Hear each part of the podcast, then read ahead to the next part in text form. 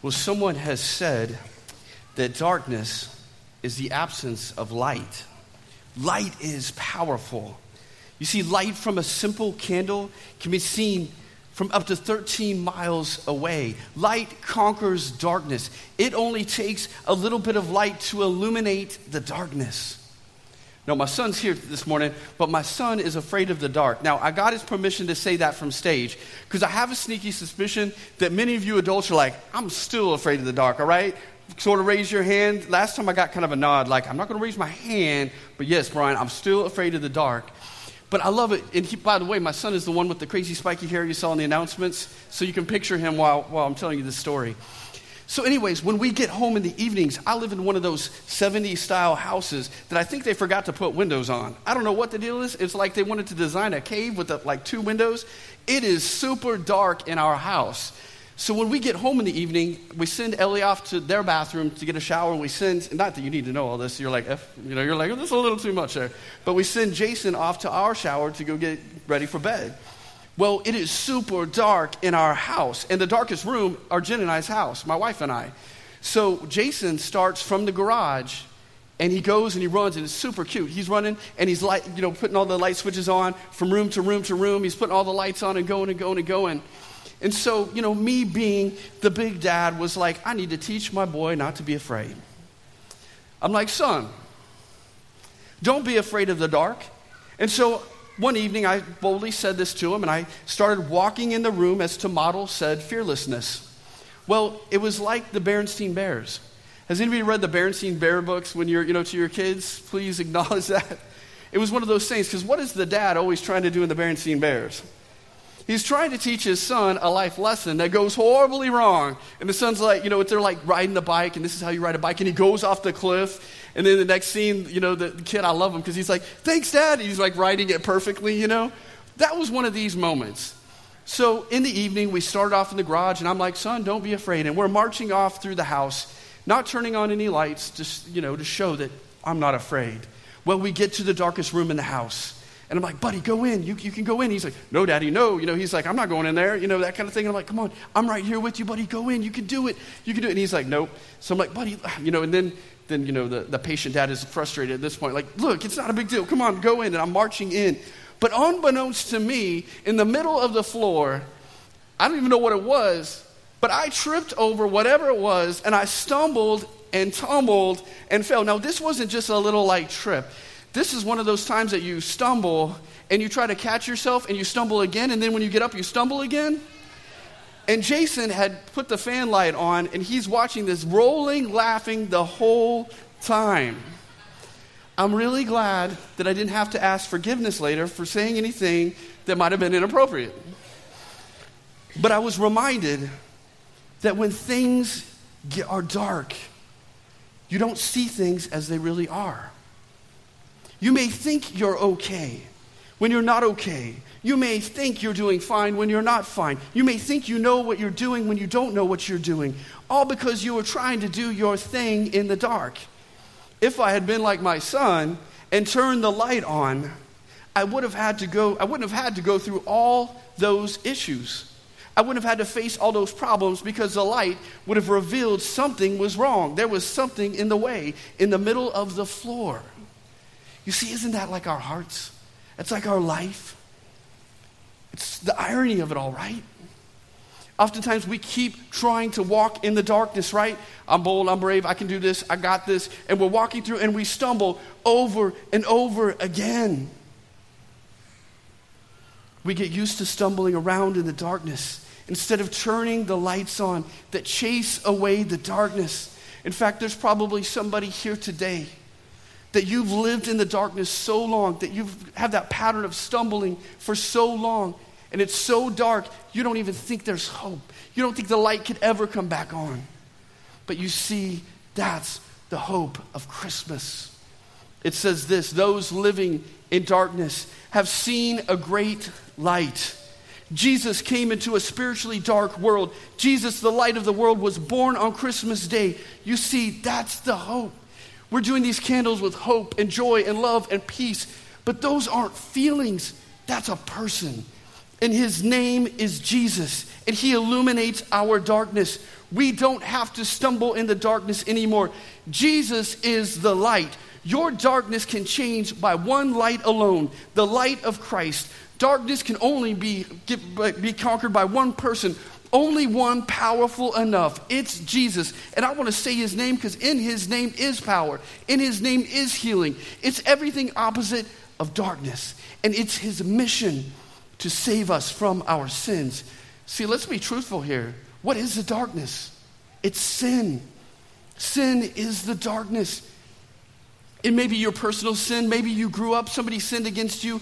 You might be going through whatever it is as a result of living in a fallen world. It's because of sin. It's dark. Jesus said this in the book of John I'm the light of the world. Whoever follows me will never walk in darkness, but will have the light of life. Does your life need light right now? Are you stumbling in the darkness and refusing to turn on the lights? If you've grown up anywhere around church, you may have heard that verse before. But I found that most people don't know the context in which Jesus said that. That statement actually came after one of the greatest grace filled, love filled stories in all the Bible. In fact, some of you may be familiar with it. It's the story that's known as the woman caught in adultery. And it was right after that event. And because of that event that Jesus said, I am the light of the world. I know some of you are like, wow, thanks, Brian. Adultery on Christmas, joy to the world. Is that what we're talking about? But see, that's what Christmas is all about. It's not this hallmark perfect life stuff, it's the grit of life. It's the harsh realities of life, and Jesus intersecting those harsh realities because we're all that woman, right? We're all sinners. We all have darkness we need chased away. We all have darkness, problems, and predicaments and sin. And Jesus is the solution to our darkness. He radically confronts the darkness in our world and in our hearts. Okay, so the story is found in John 8. I'm just going to give you a quick overview. But in it, these people called the Pharisees, they're sort of like the religious people of the day. The Pharisees drag a woman caught in adultery and they present her before Jesus. And Jesus, they ask him, they basically bring this lady, think of it, the darkest moment of her, the shame that she's feeling. They drag her before Jesus and they say, What should be done with this woman? And they tell Jesus, like he needs to know anything about what's in the Word of God, that the law says she must be put to death. And before he can even answer, they're picking up rocks and stones, ready to throw and kill this woman. But Jesus says the most profound words. He says this to them He who is without sin casts the first stone. And then he stoops down and he writes in the dirt. I wonder when he stooped down if they expected him to pick up a stone. But he begins to write in the dirt. And one by one, starting with the oldest to the youngest, they threw their stones down and they walked back into the crowd. And he turned and he looked at her. Don't miss how profound that is. He looked at her. Nobody else would look at her. They'd look on her shame, they would call her things, but he looked at her. Have you ever been in that moment? Of shame and guilt, and you can't even lift up your head. And she's probably wanting to do anything but look at Jesus in the eyes but she can't get past those grace filled eyes, those light filled eyes looking at her. It's her deepest and darkest shame, her moment, but he looks at her and he asks her, Woman, where are your accusers? They're nowhere, sir. Then neither do I condemn you. Now go and sin no more. And he turned to the crowd who were watching and said, I am the light of the world. I love that he stoops down and writes in the dirt. You know, I'm a right handed, my, my wife's a lefty, and it's one of those thoughts when you're preparing for a message. I wonder what Jesus was. Was he like right handed or left handed? My wife would say left handed, thank you. Or I would say right handed. All right, are you with me, right handies people? Left handed people are like, no, because you guys like to write. But I was thinking that, what was he writing? Can you imagine, picture him just writing? I think it's like when you go to the restaurant and the servers can write upside down. I wonder if he was writing lust for all the crowd to see. I wonder if he started writing the Ten Commandments And as they saw that, they were dropping their stones and their rocks to kill this woman. We don't know. But in the Greek, when Jesus says to them, He who is without sin, that phrase, without sin, it means without even wanting to sin. They would have known that immediately when they heard it. And Jesus is like, I'm going to blow your definitions of sin out of the water because it's not just about outward sin. It's not just focusing on the outward behavior, but it's focusing on the inward heart. This is what he's saying. He's like, listen, if any of you have sinned or have not ever sinned and haven't even thought about sinning, then go ahead and pick up the first rock. You have the right to throw it. And they know that they've sinned. He's saying, no excuses. All have sinned and fall short of God's glorious standard, the Ten Commandments. No one can stand before Him and say, I never sinned. We are sinners and we are living in darkness. Why is that so important? Because until we see ourselves as sinners, we won't see our need for a Savior. Darkness produces guilt, destruction in our lives but when we turn to Jesus like the woman, he says, Then neither do I condemn you. You see, God sent his son into the world not to condemn the world, but to save the world through himself. That's what Christmas is all about. That's the good news of his coming. You can be forgiven. The weight of sin and guilt upon your shoulders can be relieved. He'll take it upon himself, and he did on the cross. You see, there's someone here who walked in today in a little bit of darkness, in a little bit of shame, and agony over what you did or what happened to you in the past. Maybe somebody sinned against you. Maybe you're in agony over who you think you are, what others say you are. But when you accept Jesus, when you believe in Him, you need to know that just like the woman, there is no condemnation for those in Christ Jesus. His grace changes everything. You see, you are not what you did. You're not what they say you are. You are who God says you are. And if you're a child of God, He calls you beloved. And because of His grace, if you're in Christ, there is no condemnation. That's good news. Now, don't get me wrong. There is an enemy, there's an accuser of the brethren. There's a, a, a man, a person, an angel, an evil thing called Satan. Revelation 12 calls him the accuser, and he's going to hurl insults and accusations against you, and he wants you to think God's speaking, but it's the accuser. Some of you know that voice only too well, just like me. It's that voice that says, after what you did, God can never love you. How could he ever use you again? After how bad you've messed it up, how could he ever forgive you? After all you've done, you can never make a difference in this world. You blew it big time. It's over. Your life will never be good again. Your marriage will never be good again. Your, your kids will never forgive you. It's over. It's too late. You see, that's the voice of the accuser. That's not the voice of the Savior. The voice of the Savior says, I'm your light. I'm the light of the world. Follow me. You won't walk in darkness. It says, Where are your accusers? Then neither do I condemn you. For there's no condemnation for those in Christ Jesus. It says, His voice says to you today, There is still hope. If you've accepted Jesus, whenever the accuser accuses you, of the past child of God, if you're a believer, we need to hear this. Whenever the accuser accuses you of your past, you just need to remind him of his future. Where's his future? It's hell. He's going to be bound and thrown in the lake of fire, but he wants you to believe that God has given up on you. You need to remind him that that's his fate.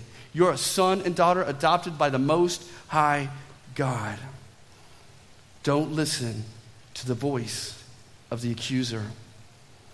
If you've accepted him, now, was she guilty? Yes. Did she deserve punishment? Yes. Did she need purity? Yes. Did she deserve death because of her impurity? Yes, yes, yes. She deserved it, but he didn't give it to her. Let me say that again. She deserved death, but Jesus didn't give it to her. That's good news. And it's the same with us. Jesus said, I am the light of the world. Whoever follows me will never walk in darkness, but will have the light of life. You see, check this out.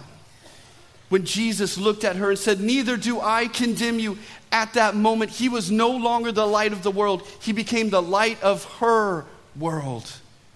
Is he the light of your world? Can you say that this morning? Can you say, Jesus is the light of my world? And in that very same way today, as we celebrate Christmas, that Jesus is the light of the world, born in Bethlehem, when you personalize this message to you, He is no longer just the light of the world, but at this moment, He becomes the light of your world. And when He becomes the light of your world, that changes everything because darkness never defeats light. It lifts the weight of guilt. It lifts the shame off your shoulders, and He forgives your sins and says, There is no condemnation for you, child. Maybe some of you realize you don't have the light of the world today. Maybe that's you. I don't know if I have the light of the world. Until you see yourself as a sinner, you won't see your need for a Savior. But here's the good part no matter what your shame is, whatever your sin is, whatever the darkness is in your heart, His light reveals hope.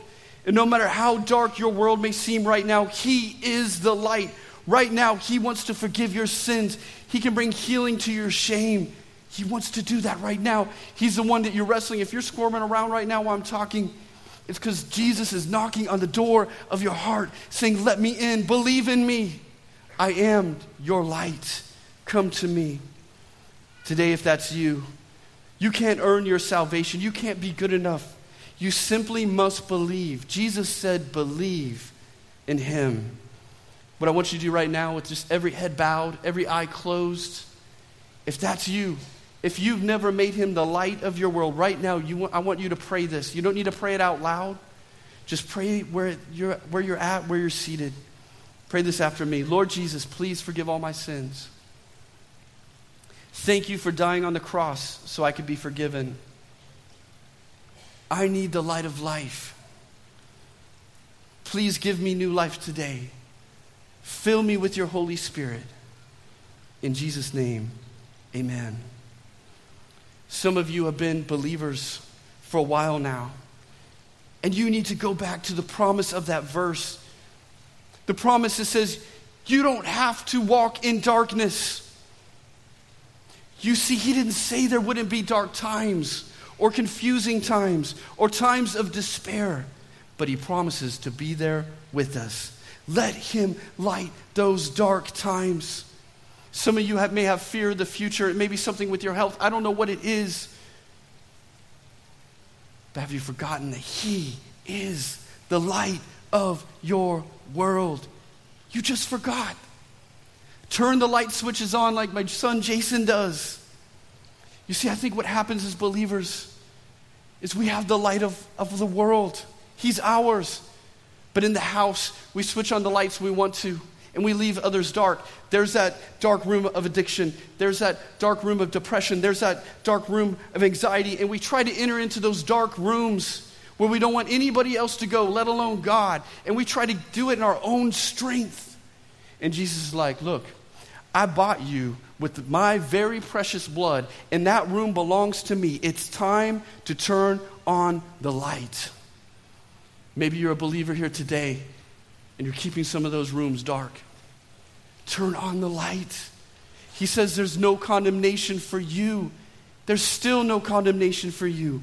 Jesus loves you. Band, you can come up, and I want to end with this really simple, simple illustration a painter painted a bleak picture of a winter scene. It depicted a storm sweeping across the countryside. Over in the corner, there was a cabin, but it still looked dead and hopeless. But with one small stroke, that painter dramatically transformed that picture. He took the tip of his brush and he dabbed it into some golden paint and he just touched it on the window of the cabin. And the golden glow from that cabin transformed that picture from coldness to invitation to come in, from a picture of death to life, from a picture of gloom to gladness.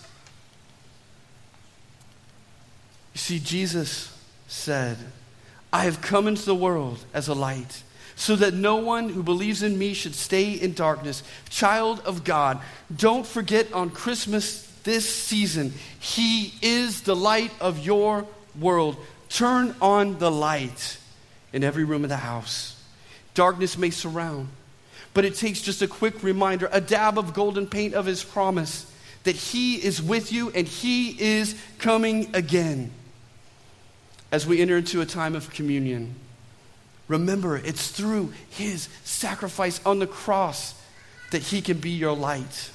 You should have received a communion cup when you came in. If not, if you'll just raise your hand, the ushers will quickly get you one of those communion cups as Brandon and the band play, I want to encourage you to stay in your seats and reflect on what God has spoken to you. Is there any dark places in your heart? Is there any rooms that you're trying to keep everyone out from where you don't want Jesus to go? Remember, He bought it with His blood, it belongs to Him now. It's time to turn on the lights. And when you're ready, when God searches your heart, ask Him, What's in my heart? But when you're ready, take communion as the song's going. Then you could stand up and sing. You could come up here and bow. We're going to be at the next steps area, just right over there. If today you need to pray that there's darkness in your life, that you know that Jesus is knocking on the door, you need to come over and let us pray for you. And maybe there's some of you that didn't give your life to Jesus when we said that prayer, and you're still squirming in your seat. You need to go over there and give your life to Jesus. It's a matter of life and death. Heaven and hell are in the balance. Don't leave here today without giving your life to Jesus. If you'll take that communion cup out, on the night that Jesus was betrayed, he took the bread and broke it. And he said, This is my body broken for you. Take and eat. Do this in remembrance of me. And then he took the cup, the cup and said, This is the wine of the new covenant, my blood poured out for the forgiveness, the remission of your sins. Take and drink. Receive his grace to you today. Receive his grace right now. When you're ready, ask God, search my heart. And when you're ready, take communion and then stand and worship with us. Let's stand and worship our risen King. He is coming again. Will you stand when you're ready?